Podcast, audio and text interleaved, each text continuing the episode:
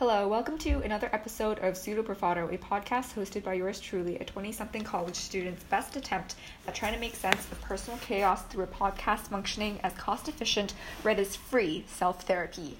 So, if you read the title for this episode, um, you probably know that I'm going to talk a little bit about the MCAT and um, my experience taking it this past summer. Um, so, I guess it helps to provide a little bit more backstory about myself before we dive in. So I'm going into my senior year of college this fall in a life sciences major. Um, like most of the students in my program, I had an interest working in the healthcare field, um, in particular, pursuing a career in medicine. Um, I mean, I still had my reservations, I think, going into this program and whether or not I truly saw myself pursuing medicine. Um, I'll get into the details later.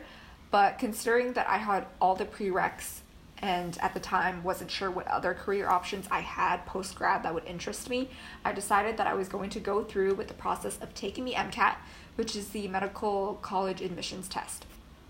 So the test scores are valid for a five year period, so I figured that it would be best to take it when the material on the exam was most fresh in my head so that I can score the best score I was capable of and you know not rule out the potential chance of applying to med school if it was something I was set on within the next five years, um, which at this point is something that would require pretty radical change um, in my life or some kind of realization.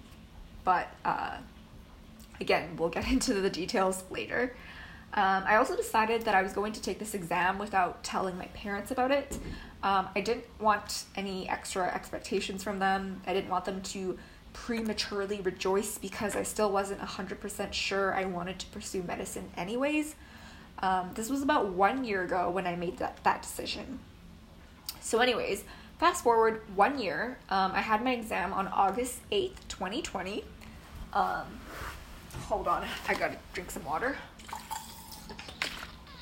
So, I had the exam at 6.30 in the morning and normally it starts at 8 a.m but uh, this year because of COVID, the exams were shortened to about 70 minutes per section, and there's four sections um, instead of the usual 90 minutes per four section uh, per, per section. So there were three exam slots through the, throughout the day: one at 6:30 a.m., one around noon, and then one at 6:30 p.m. Um, my scores came out um, on August 25th, so that was a few days ago, or maybe a week or so ago. Um, and then I ended up with a score of 524, which is considered uh, within the 100th percentile. And I was very shocked. Um, I was in disbelief, really happy, obviously, um, and kind of relieved. Um, it was a lot of emotions, and I think one of the biggest reasons was because I had decided about two months ago that I no longer wanted to pursue medicine and have completely recharted my life plans. So, in today's podcast episode, I'm going to cover everything that kind of went into this decision, as well as offer the limited bit of advice I can in terms of preparing to take the MCAT if any of you guys listening are planning to kind of go down that route. Um, but first, I will start off with the overall preparation stage. So, I know that's kind of um, where the bulk of the work kind of comes into play. Um, first, we can start off with resources. Um, there is a lot out there for MCAT prep. There's like courses that different places offer. Like Kaplan, I think, has prep courses. Um, I've heard of other ones like uh, Princeton Review or The Next Step, uh, and probably some more that I don't even know of exist. Uh, on top of just all the written and like textbook materials, uh, online uh, practice exam materials, some that are paid for, others that are actually, I don't even know if there's anything that's free out there to be honest for practice exams, but yeah, there's a lot of material and it's very easy to feel kind of overwhelmed. So for me, I started out by Googling the most popular resources that people seem to use and seeing what people on Reddit were kind of consistently recommending, as well as asking a friend who had actually taken the MCAT last summer. Um, side note, this friend actually got accepted into med school this year. So um, they're going to start, they're actually doing orientation as we speak, um, which is really exciting because um, he, instead of uh, needing to go back to finish off his bachelor's, he was able to just move directly into the MD program. Um, yeah, so very impressive. Um, anyway, so after doing that little bit of research and talking to that friend, I decided I was going to order the Kaplan 7 subject book. So the one that I used was their 2020 to 2021 edition. Um, I believe they come out with a new one every year. I don't know if there's a huge discrepancy between one year and the next. I would assume that there shouldn't be that many changes. Um, so, you know, getting an edition secondhand that's maybe one year older than your test date should be okay. Um, I don't think it's going to drastically affect your performance, especially when later on you'll be uh, doing the practice exams with like AAMC resources, anyways, and those are pretty up to date. Um, so out of those seven subject um, book set, um, there were I think okay, I'm just doing this off the top of my head from memory. So they had organic chemistry, general chemistry, biochemistry, biology, um, behavioral sciences, as well as cars practice, and math and physics. Um, so that's seven books. Um, for me, I only did content review um, out of uh, five of them. So the ones I didn't touch were behavioral science and cars. Um, I didn't end up going to behavioral science uh, that book because my friend had mentioned it wasn't very thorough and there's other resources out there that are free and actually a lot better for preparing for the MCAT. Um, I also didn't use cars because um, I just wanted to prepare by practicing with AAMC resources and actually reading passages uh, rather than reading about the strategy I was supposed to use because I just find um, reading comprehension is one of those skills that we've been learning ever since like uh, our earliest form of education when we were learning to read and write and so um, it's definitely going to be hard I think to rewire your brain to process and understand material differently so for me I was okay with my ability to um, read a dense piece of writing and make sense of it. So um, I would just use the foundation that I already have from, you know, however many years of education I've had, uh, rather than trying to, you know, within the span of two months or however long you spend on prep, um, adopting the Kaplan strategy. Um, and yeah, so I didn't end up using cars. Um, instead of using the Kaplan behavioral science book, I actually used a set of notes um, that were that some student took from Khan Academy's um, behavioral science modules online. Um, so they're like super condensed. I think they're about 80 pages long. It's somewhere on Reddit. It's it's out there on the internet somewhere. Um, so I used that one to kind of guide my studying, and I'd kind of skim through it, find areas where I wasn't familiar with, and take notes on that instead, and create my own extra condensed version. Um, you know, prior to taking the MCAT, I'd had experience taking two different psychology courses, so I learned a lot of stuff about like brain structure. Um, I was familiar with like neurons and also um, some basic concepts in behavioral psychology. So I didn't really um, spend too much time going through that document, and I would just skip more and focus on the sociology aspect because I haven't taken any courses in sociology. Um, so yeah, there was that, and um, Khan Academy also offers uh, the modules online where you can do the quizzes after each section. So I kind of had this like reverse learning mo- uh, model where instead of like reading through and watching the videos first, I would just jump straight into the quizzes and then try to work backwards. And if I didn't understand something, then I would try to look it up and read a little bit more about it. But if I was able to intuitively figure out what a certain term meant and I was able to answer the question, um, usually I would just kind of uh, let it be and not waste too much time digging in too deep um, because I think a lot of it is just being able to recall certain concepts and understand what they mean.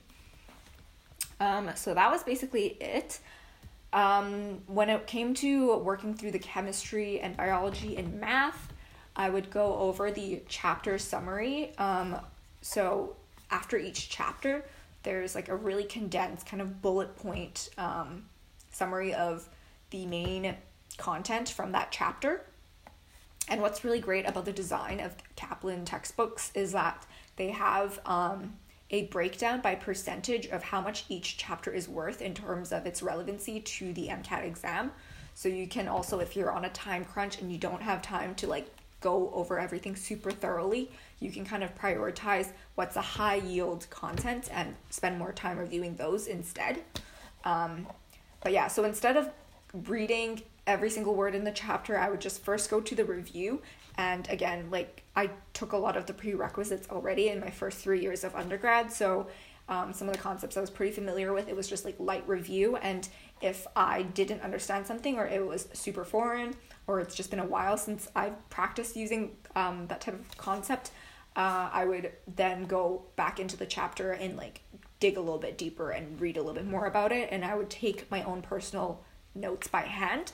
Um, so I had like two of those, like, what do you call it? The Hilroy notebooks or something um, with like three subjects each.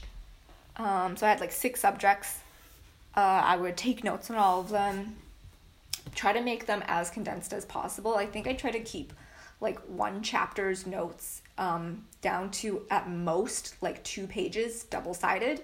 Um, some chapters I could fit on just like one one sheet of paper, double sided, because um, it just makes it a lot easier later when you're trying to review. Um, I would use like a certain highlighter and color code um, important terminology as well as formulas that I think will appear a lot and is worthy of memorizing for the MCAT.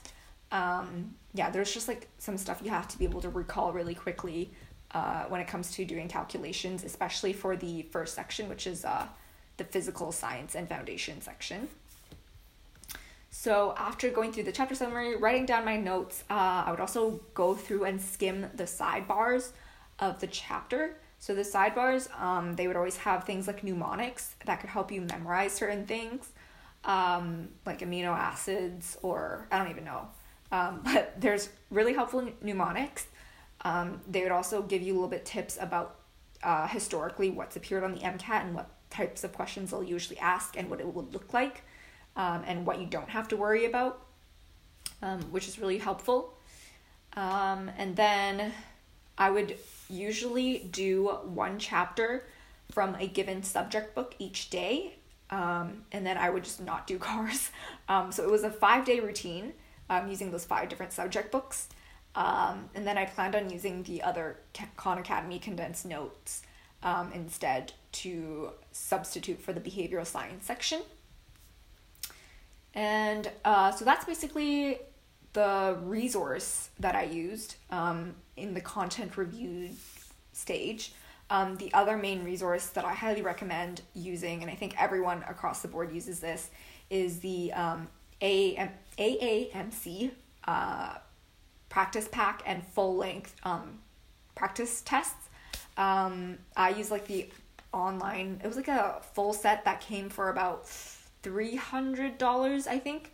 So you get um, problem sets, uh, a question bank, um, as well as four full length exams, um, three of which are scaled and scored like an actual MCAT, and then one of them is uh, not scored properly, but you can, there's like a conversion chart you can find on the internet, so you can kind of estimate approximately what your final score would be. Um, and I found it to be a pretty accurate. Um, it ended up yeah, being within um, a pretty narrow range of what my actual score was on the MCAT. Um, let's see, what else did I write? Um, okay, yeah, so AAMC are definitely the best resources out there. Um, I so my exam was in August. I bought it in May, and then I started working on it around end of June, July. And now that we've gone over all the resources I have used, um, I'm gonna jump into the routine. Um, so, routine is when you gotta have the discipline to put in the hours um, to study and learn the material. Um, you can have all the best resources you want, but if you're not actually investing the time to make the most out of those resources, it's not gonna be reflected in your score, obviously. So, I actually started thinking about um, preparing for this exam pretty early on, I would say. Um, I decided I wanted to take it like last August. I bought the Kaplan books at the end of the summer last year, um, but I didn't start working on them until January, so earlier this year. So because I was like a full time student still, um, what I would do is I would wake up and start studying around six or six thirty in the morning before I had my eight a.m. classes. Um, or I, I think my classes either start at eight a.m. or nine a.m. depending on the day. Um, so I would try to get in like a chapter in the morning. Uh, sometimes I would do longer sessions, but just do it fewer times throughout the week, uh, depending on whatever was a better fit for my class schedule. Um, afternoons and evenings were reserved kind of for school related work. Um, I, I prefer to kind of section off my day that way and, and have that very distinct separation because I think it's kind of overwhelming sometimes if you're like, oh, I need to fit in my MCAT studying, but I just had class and then like all the material that I just learned in class is like super confusing and I need to spend time reviewing immediately right after class and then it just becomes like conflicting. So I try to always set aside mornings to do MCAT related stuff and evenings right after class to review whatever I needed for my actual academic workload. Um, and then I also did a few passages from Examkrackers uh, 101. They I would say they're a pretty useful resource. Um, I got mine from the library actually, and I think there's also some um, PDFs online that people have scanned. Um, bless them all. Uh, so there, you can find it somewhere on the internet for free. So I kind of use that um, at first when I was just introducing myself to cars because I'd never really like understood what it entailed. I heard of its reputation to be very, very tough um, and, and, um, rigorous, but I didn't know what to really expect. So I kind of used Examkrackers as a way to kind of ease myself in. Um, I didn't end up using it very much uh, later on, but I think in the beginning it, it was kind of helpful. And if you have a lot of time to prepare and you're maybe just not more confident in cars and you want more practice, um, then you know by all means I think Examkrackers is a good alternative to get more um, practice in for those reading those passages. Um, anyways, let's see. What else did I write? Um, hmm. Oh, yeah, the other thing I wrote down that I wanted to mention is like with Examkrackers, because they are like physical textbooks, um, you don't really get to mimic the actual exam setting. Um, so that's why I kind of weaned myself off of it by the end of my prep since the actual MCAT exam is written on the computers and it's really helpful if you know to use the keyboard shortcuts of highlighting and strike throughs um, when you're reading, especially on a very tight like timeline. Um, and because Examkrackers were like physical books, you couldn't do that. So I think it's best to actually practice the way you'd want to be performing on the day of and have the option to highlight the text as you're reading through. So I prefer digital resources, and in that case, AAMC was kind of the way to go for me. Um, I believe Khan Academy also does have some passages, but I've heard like things about how uh, it's not as accurate compared, or like it's not as similar in difficulty compared to the actual MCAT. Um, I haven't really used it that much to really be able to make a conclusion, but you can always check that out. It is an option and it's free. So basically, I did this um, starting in January, and I was diligent about this routine for about two months. And then midterms, um, COVID and moving back home hit, and it was all a blur. So I kind of had to put my MCAT studying on hold. Um, you know, furthermore, I had originally planned to travel actually in May, but now it was all canceled. So I had a lot more time to study than I originally planned for. And so I didn't stress too much about the fact that I was putting my study on hold. Um, you know, I started early on with the prep for MCAT to give myself that flexibility. Um, I didn't want to be cramming for this exam. So by late April, um, I also found out that I lost the summer job I was supposed to work full time in for July and August due to COVID. Um, they were no longer uh, hiring, or they were just no longer running the day camps. Um, so a lot of people were left kind of unemployed.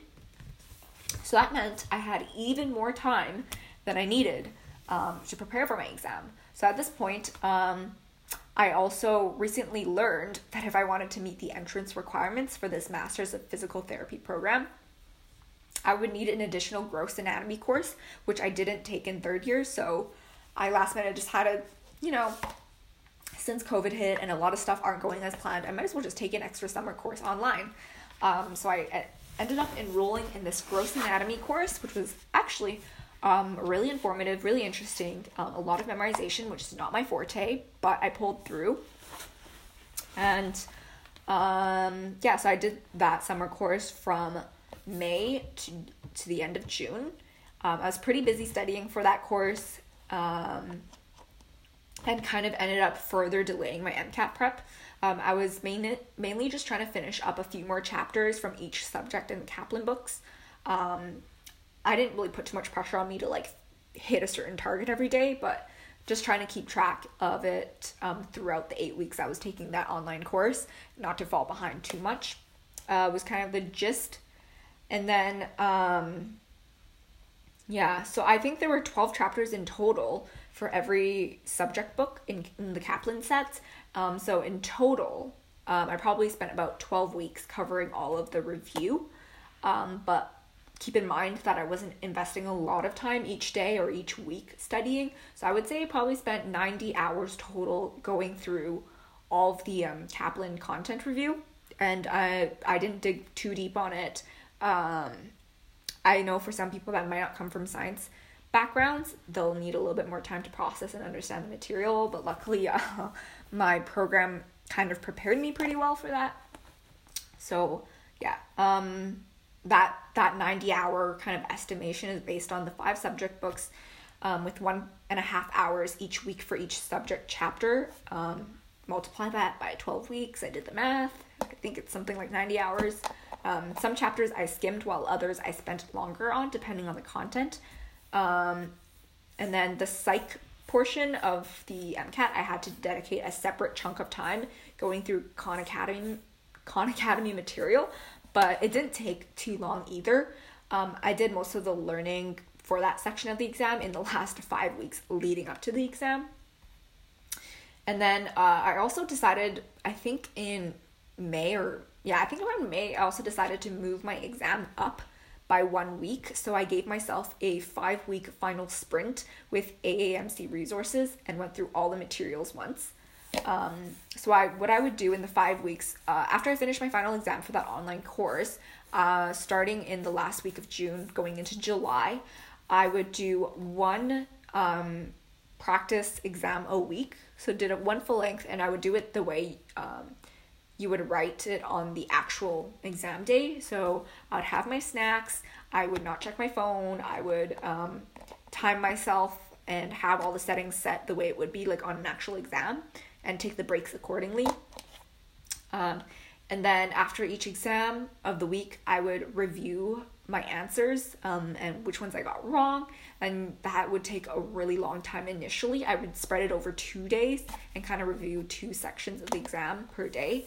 And I would spend maybe like six hours each day going through every single question, um, writing down what I got wrong and trying to see where was the error in my reasoning that led me to the wrong answer and why the right answer is the right answer and ruling out all the other options so that when you see a question like that you're able to kind of reason your way through it.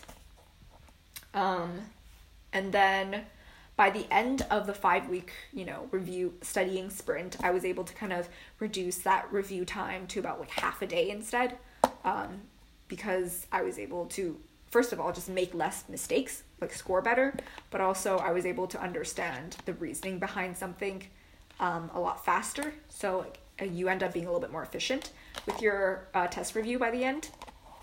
So there were four full-length um, practice exams that uh, the aamc provides. So my first one i scored a 511 um, so this was five weeks out from my exam, and then the second one I scored a 509, so it was a little bit lower, and I was like, that's not okay because, you know, I should be improving my score, not getting worse.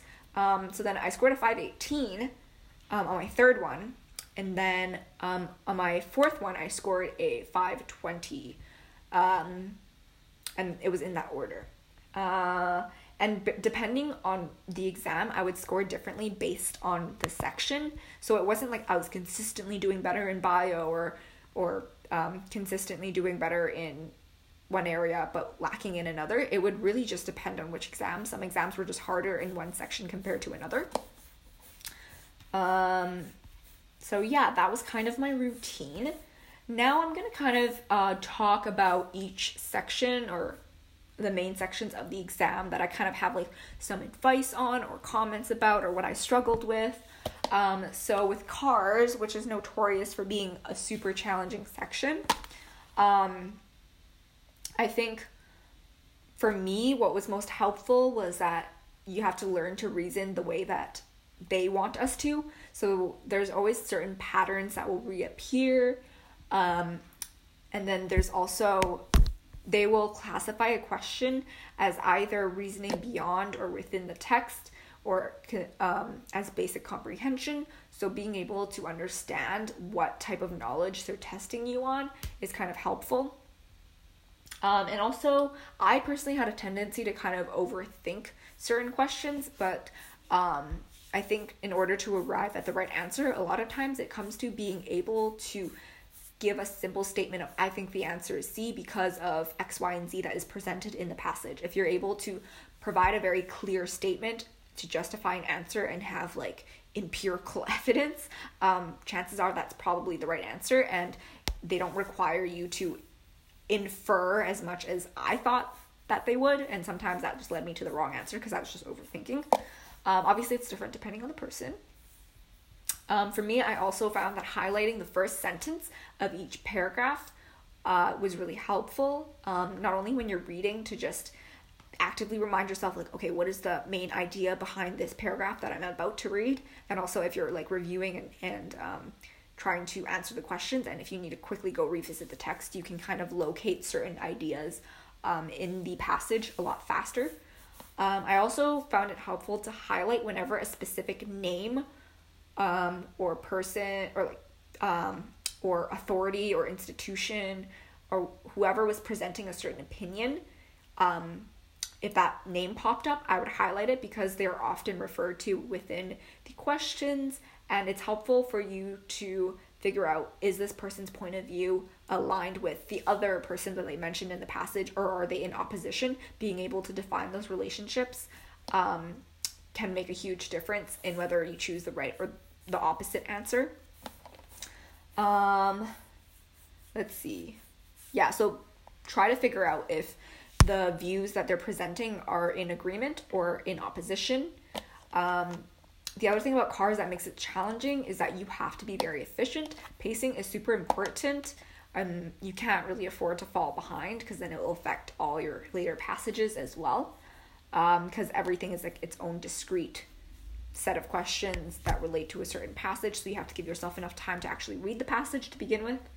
Um, so I would say the standard is like give yourself uh, 10 minutes per passage, and each passage will have, I think, like five to seven questions. Um, I find that spending longer on a passage doesn't necessarily improve the accuracy of your response. You kind of have to read it properly the first time around and know what to look out for um, in order to answer well. So I think practice is what's going to help you most, um, being able to be attentive to those details and also be efficient while you're at it. Um, so just read more passages, uh, you'll get more used to it. For me, I don't really use any particular CARS method um, that the different prep resources try to sell. So, some advice I read about was how, um, you know, we have all been practicing to read and understand material since grade school. So, all so we already have this innate ability to do it. It's just a matter of kind of fine tuning that skill, but not completely abandoning your previous learning to learn something new. Um, instead, you know, learn to draw attention to what are some fallacies in your reasoning to arrive at an answer.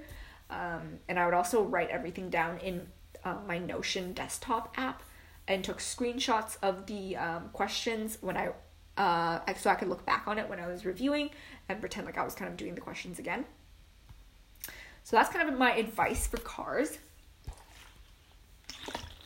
Next is um, physical sciences. So this is kind of like the chemistry section, I think, um, and physics. So for me, um, I don't really have much to say about this. I think my little bit of advice is it definitely helps to read the question first sometimes. I mean, this strategy might not work for everyone or it might not work for every question that appears on the MCAT, but for me, I definitely found it helpful to sometimes read the question first and see what they are looking for.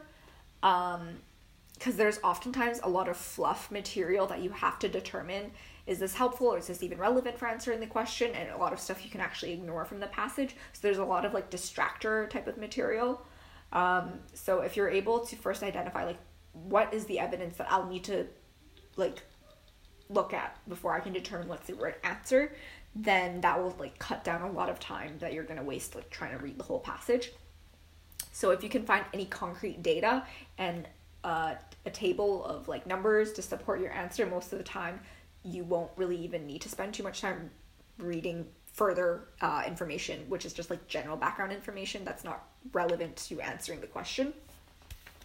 So that's kind of my advice for um, the PS section or physical science section. Um, next, the foundations of behavior or like psychology, sociology section. Um, my advice. So I wrote some notes down. I have it in my computer in front of me.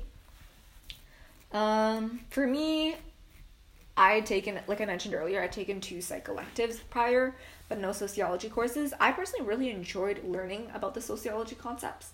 Um, so even though, you know, I was taking the MCAT for fun, I feel like I learned a lot. Um, you know, I learned about different concepts like social and cultural capital, the glass ceiling effect, um, role strain versus uh, role conflict, uh, stereotype threat, symbolic interactionism, constructionism. Um, so I thought that was actually pretty interesting.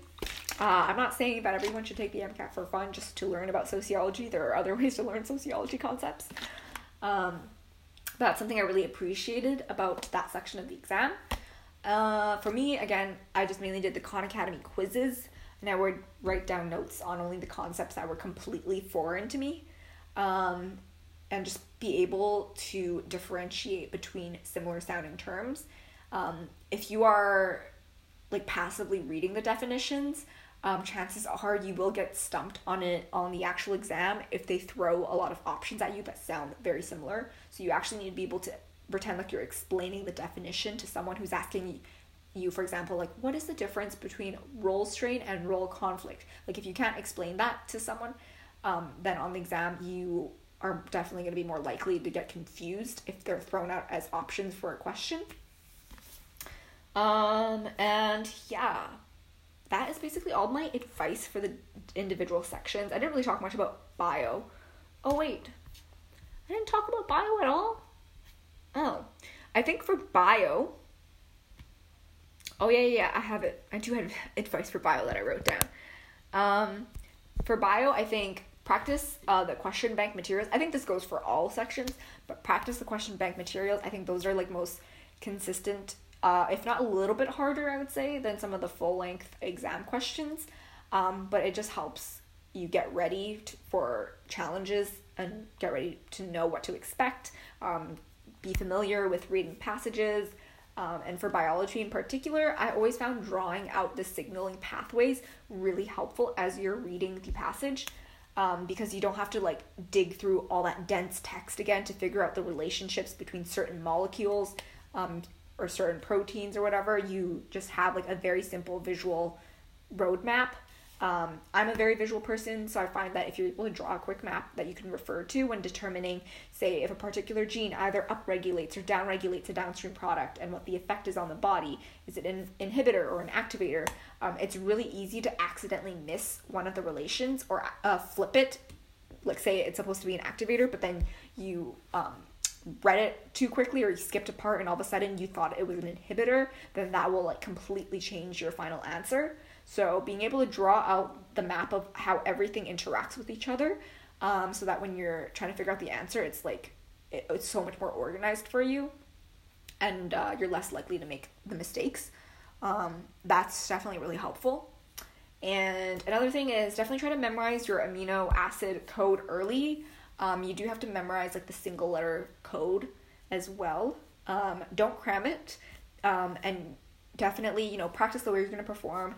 In that you try to use it from memory as you are learning. Um, when you're doing those practice questions, like try to resist the urge to just quickly look up the amino acid table and pretend like you're actually taking the MCAT exam. Like, what is that um, code for that certain amino acid? And it's okay getting a question wrong because you didn't look it up because I feel like sometimes that drills it into your brain a lot better than if you were to give up too soon and like ask for the answer too early. Um, yeah, and other advice, you know, try to simulate test day environment um, in terms of what time you're waking up, what time you're going to bed, um, what time you're going to start the exam, um, the food you're going to eat um, in between. And uh, for me, I also, another thing I use to kind of help with my preparation is the Notion app, like I mentioned, not sponsored. Um, but what's really helpful about it is that you can create custom tags on certain topic areas for later review.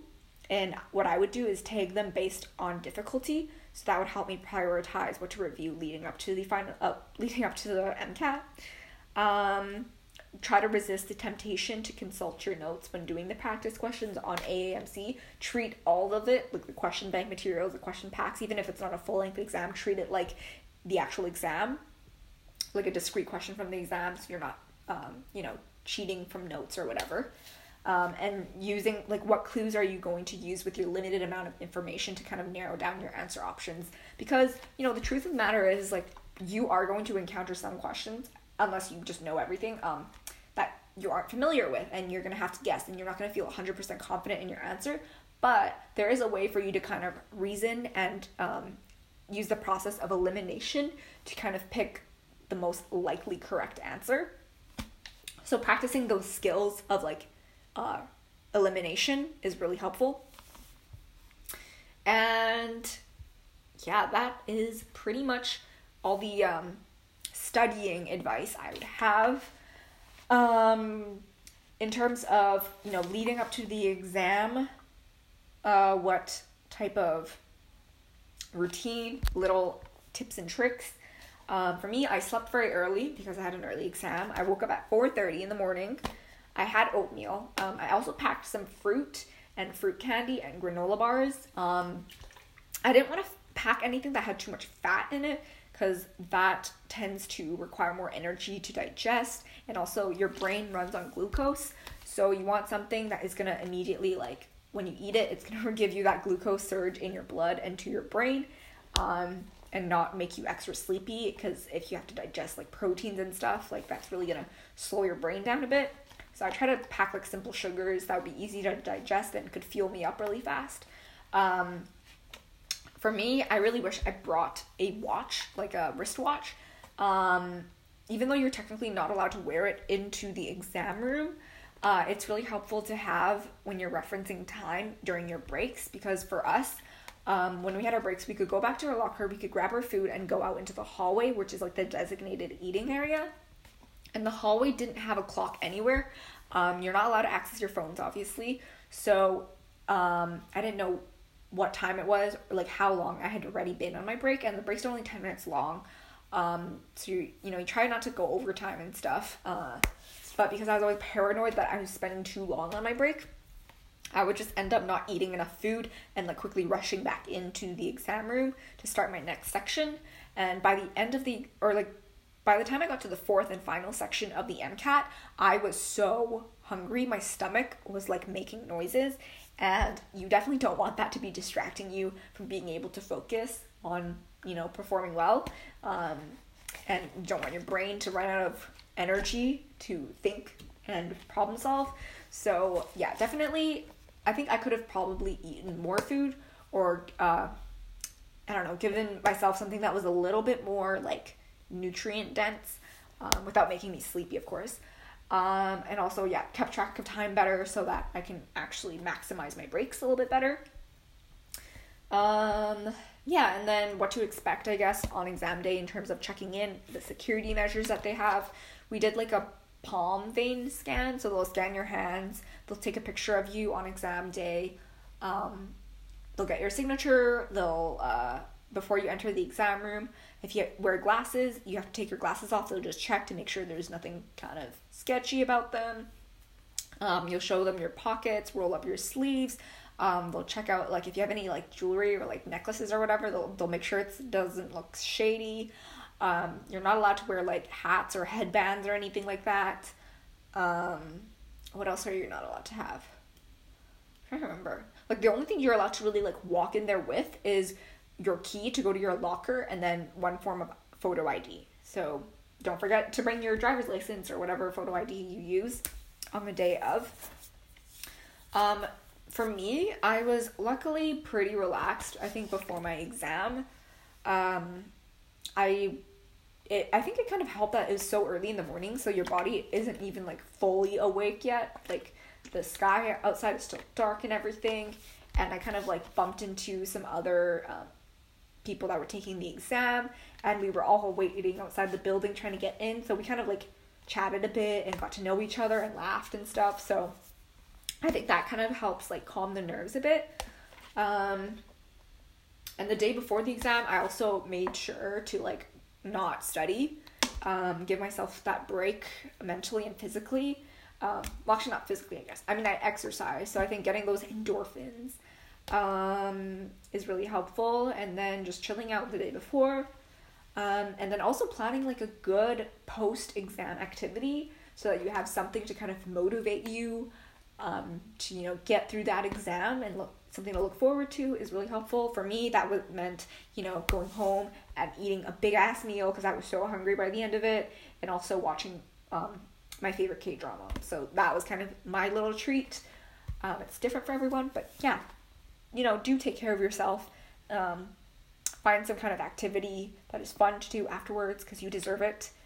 Um, but yeah that was basically my whole mcat experience. Um, like I said, I did end up taking it for fun because by the time mid June came around, um, I had actually decided I didn't want to pursue medicine anymore. And you know, I mentioned earlier that I also hadn't told my parents I was taking the MCAT, so I'd kind of kept it a secret for several months, and it wasn't until um, mid June when I told my mom. Actually, no, it wasn't mid June. I told my mom about the exam in April, um, when I still had the intention of taking it seriously. But then um, by the time mid June came around, came around I, I had changed my mind. And that was when I told, no, actually, mid June came around. I changed my mind. I kind of kept it to myself for a bit. Um, and I just kind of realized that I don't really see myself pursuing a career in medicine for a lot of different reasons. I guess the Spark, Spark Notes version of my reasoning is just that um, I, I feel like I'm someone who can burn out really easily um, with my work that I do. And, um, you know, when it comes to something as demanding as medicine, working those long hours, um, dealing with a lot of really stressful situations, having a lot of responsibility, um, I feel like I would just feel burnout so intensely and it just wouldn't be healthy for me. I don't think in the long run I'm to be happy in the career. Um, and also, I've always wanted to do something that was a little bit more creative, um, something that would kind of balance my interest in being both analytical and creative. And I just didn't feel like I was going to be completely satisfied within medicine. Um, I think there's also like different personality aspects where I don't feel like I'm the best fit. And because of that, I just decided um, I am going to pursue something else. And uh, I told my dad this like in late July. He still didn't know I was gonna take the MCAT, but I told him like, yeah, so I'm taking the MCAT soon, but also just know to let you know I am taking it for fun. So don't expect me to apply to med school or become a doctor, like what every Asian parent seems to expect their kids to do. Um, but it's just for fun. So I kind of, you know, broke it to both my parents at that point. Um, and yeah, I think that they've both kind of accepted it as what it is. Um, and my friends and my family have been you know supportive and um, at the end of the day they just want me to be happy doing what i love and that's kind of really all you can ask for and it's it's um yeah i learned a lot this summer about myself i think all this time during quarantine has meant that there's just more time to reflect on what it is that i want out of life and what i see myself doing after i graduate next spring um and yeah, that brings us to the end of this episode. Um, thank you for tuning in. Um, if any of you guys are out there taking the MCAT soon, studying for it, have exams coming up, um, I wish you the best. Good luck. Or if you're new to this, um, I hope that whatever little bit of advice I could provide was helpful. Um, and yeah, that's it. Um, I don't know when I'll be back for another podcast episode. This this whole podcast thing is kind of just a fun hobby for me at this point, and I've just decided to be a little bit more relaxed and casual about it, less structure. Actually, no, I'm pretty sure last last episode I said I was gonna give it more structure. Um, I don't know. As you can see, it's still um, shifting and evolving with every day that passes. Um, I'm not going to put too much pressure on myself to make this podcast a very consistent thing. I feel like I'm just going to do it when I feel like it and when I feel like there's something I want to share. Um, I think that's just for the best. Um, so, yeah, I start school, I start my senior year, like I said, um, in a week, less than a week actually. All my classes are online. They just announced that it's also going to be online for the second term. So, my entire senior year is going to be online at this point, which I'm not mad about because I get more flexibility when it comes to managing my time. And I've always been just more of an introvert, anyways. So I'm honestly, yeah, pretty satisfied with that. Um, I mean, it's definitely going to be different, and there's going to be a period of adjustment. Um, a lot of the stuff that normally we're supposed to do as senior students, we're not able to do because of COVID, but that's okay. Um, it definitely could be worse. There's a lot of stuff going on in the world right now. Um, but yeah, I'm going to probably get really, really busy with school and all the extracurricular stuff that I'm doing this fall term. Um, because it is my senior year, I try to like um, find more ways to be involved in the student community and and um, hopefully meet new people virtually um, and make it the best uh, uh, year of my undergrad as I can. Um, that's the like idealist part of me. Um, I feel like after all this time, I've just had more clarity about what I want for my future, and because of that, I just feel like um happier, I guess. Yeah. Uh, and hopefully that will kind of translate into my studies. Um, I think the next time I post an episode, it might just be at the end of 2020. I mean, what a year it's already been. But um, I will see you then. Um, yeah, and thanks for listening. Bye.